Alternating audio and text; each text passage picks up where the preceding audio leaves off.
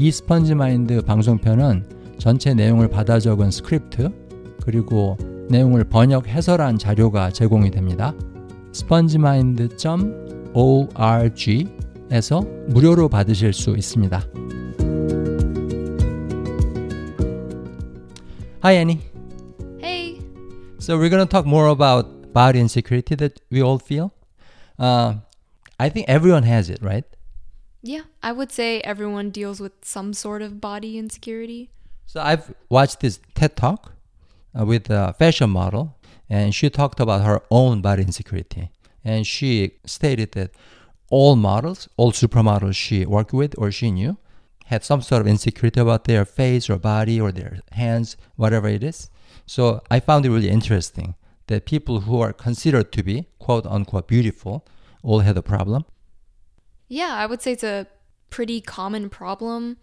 I would say even people who are considered attractive or beautiful by society standards can't escape body insecurity. So sounds like we are all doing this to ourselves. I would say part of it is self inflicted, but I think people deal with it internally because the problems are actually coming from society or your environment, which is external.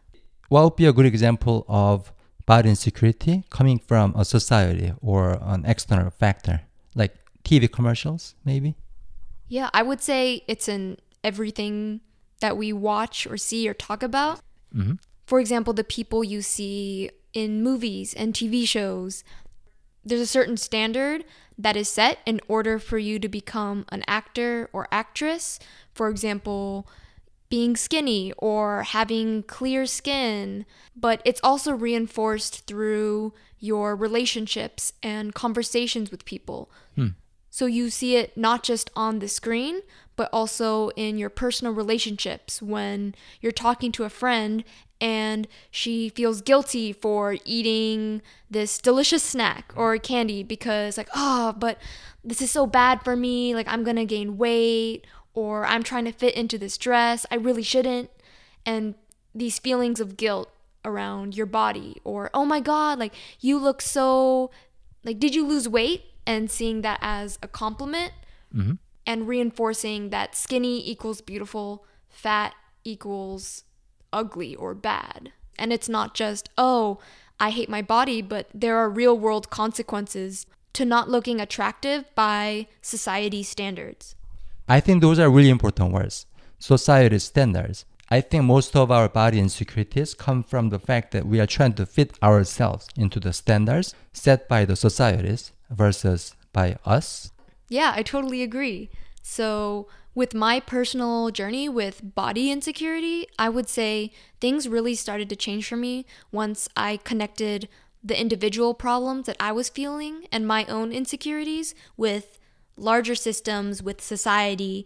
And so when I started asking, is my real pain coming from me looking ugly or me thinking I look ugly?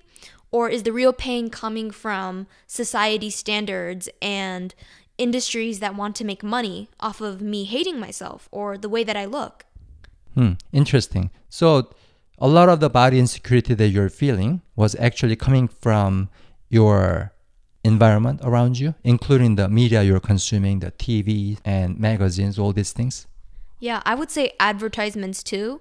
Like, for example, there are beauty industries worth billions of dollars who don't actually care about our health.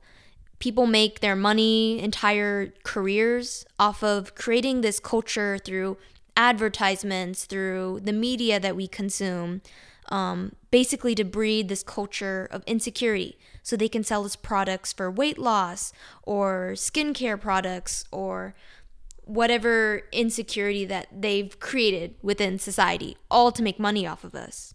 So, that's a really interesting point. So, a lot of it has to do with money, right? Yeah, definitely.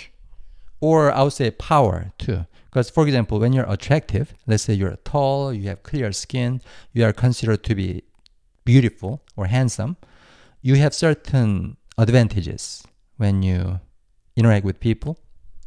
Yeah, but I would also say that's tied to money because in our society right now, money does equal power in a lot of ways when that's not actually what power is. I think we need to move away from that idea of money equals power. But if people think better of you because they think you're more attractive, then that gets you, again, more job opportunities, more interviews. And so so that will make you more money and that does give you more power in society in the money sense. Mm-hmm. So before we go further, we're gonna end it here. We're gonna wrap it up here. But in our next episode, we're gonna talk about the solutions that Annie wants to propose to overcome our body insecurities. So we'll all see you guys in the next one. Bye. Bye.